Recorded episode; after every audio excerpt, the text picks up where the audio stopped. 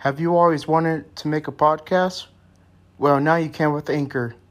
Anchor is a free app that has creation tools that allow you to record and edit your podcast right from your phone or computer. Anchor will distribute your podcast for you so it can be heard on Spotify, Apple Podcasts, and many more. You can also make money from your podcast with no minimum listenership. It's everything you need to make a podcast in one place. Download the Anchor app in your app store or go to anchor dot f m to get started.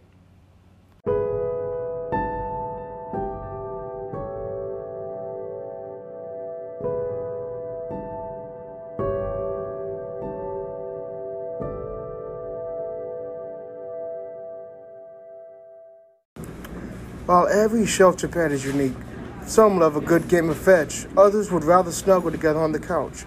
However, there is one thing they all have in common. They're all pure love. Right now, millions of pets in shelters and rescues across the country are waiting to be adopted. If you're thinking about getting a pet this holiday season, make sure to visit the shelter pet project dot org. Brought to you by the Ad Council, Maddie's Fund, and the Humane Society of the United States.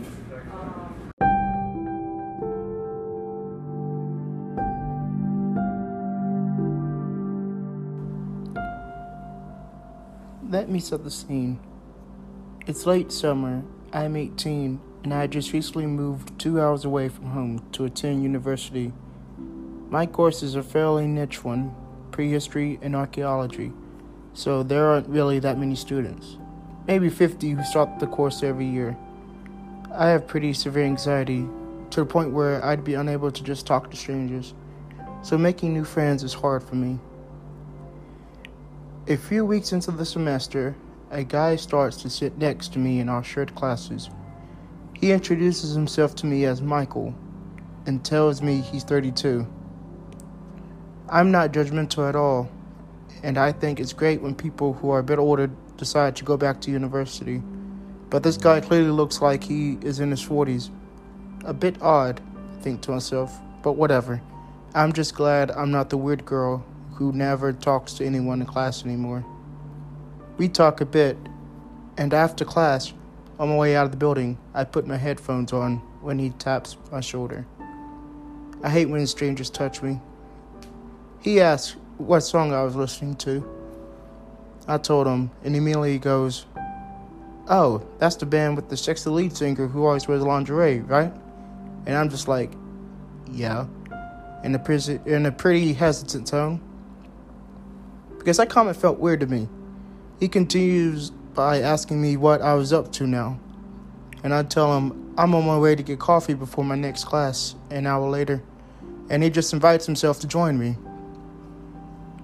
So we get on the tram to go to the place where I get my coffee, and he keeps recommending me music to listen to.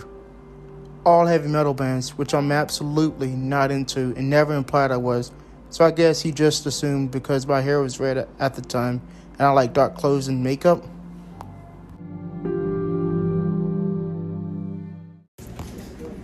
Buzz driving is drunk driving, and if you need to do something to feel okay to drive, you're not okay to drive. Did you know over ten thousand people lost their lives due to impaired driving fatalities in twenty seventeen? Enjoying a night out and find yourself oversharing or taking too many selfies? If the answer is yes, then you're noticing your BuzzFeed warning signs. These include over-texting, taking too many selfies, oversharing, chugging water to sober up, turning the music down to focus, chewing gum or popping mints, eating snacks to soak up the alcohol, drinking coffee to sober up, splashing water on your face, or doing jumping jacks. When you spot your BuzzFeed warning sign, call a cab, call a friend when it's time to go home. Just don't drive home. A message brought to you by N H T S A and the Ad Council.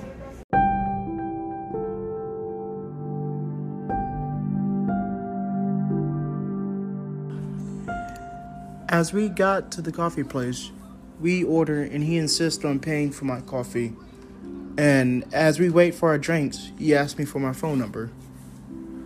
I don't ever give my phone number to people I don't know, and the whole thing made me really uncomfortable, as at that point, he started to stand closer to me.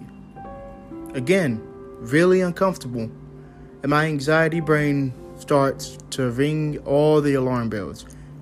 He hands me his phone, my name already in there, just waiting for my number. Panicked, I put in my number, pretty sure he'd be the kind of guy who tried to call to make sure I didn't give him a wrong number. And surprise, he did that. Please don't ever do that, people.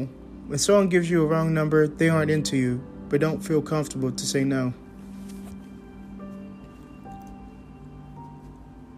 I go to the uni building next, where my next class is, and, and he follows me there too. He didn't have a class there, just wanted to show off his car to impress me. I'm like forty minutes early for my class, but at this point, I'm so uncomfortable around this, this guy that I'm just happy to have a reason to leave. As I'm telling him I'm not off, as as I as I'm telling him I'm off, he goes in for a hug and kisses me on the cheek. I basically just give an awkward laugh and run off. After this point, he would text me a couple of times, just pointless shit and some pretty racist, completely random memes. I tried to avoid him as much as possible, started to skip classes I knew he was in or coming late so I could get to see as far away from him as possible and close to the door so I could leave quickly. After I made a couple friends by just inserting myself into an already existing friend group, LOL, we started to realize he had pulled this shit on several girls and made many of us super uncomfortable. He was reported to uni for being a creep. Surprisingly, they didn't do anything, which I guess really isn't surprising. And he also turned out to be a complete nut job when he held presentations and seminars and argued with professors after they told him how wrong he was about basically everything. He ended up telling a friend of mine about his B D S M fantasies, which, no issue with that in general, but a forty-something-year-old dude randomly starting to tell that to a twenty-year-old girl is beyond creepy.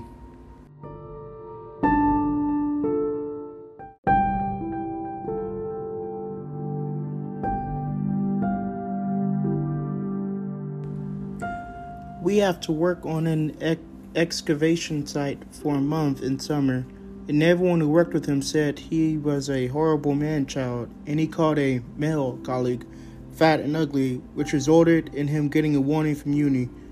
Interesting how that had consequences, but all the complaints from the girls didn't. He ultimately was expelled when he called the department head a Nazi for not taking him on an excursion that was already full. I did sadly see him again after that when I was sat on a park bench in front of uni.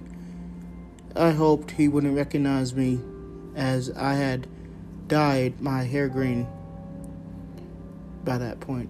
But nope, he walked up to me and asked how I'm doing. I, absolutely terrified of him after hearing everyone else's stories. A friend hitched a ride with him once and kept resting his hand on her thigh. Just said I had to get to my class and left. I get anxiety just thinking about encountering him again, so Michael, creep from uni, let's not meet again.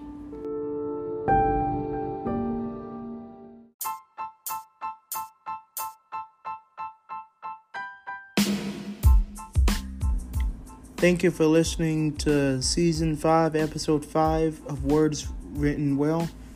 If you have any stories you want to submit, or you're just interested in me giving you a shout out, or anything in general related to writing, you can submit your your writing to us at wordswrittenwellpodcast at gmail dot com.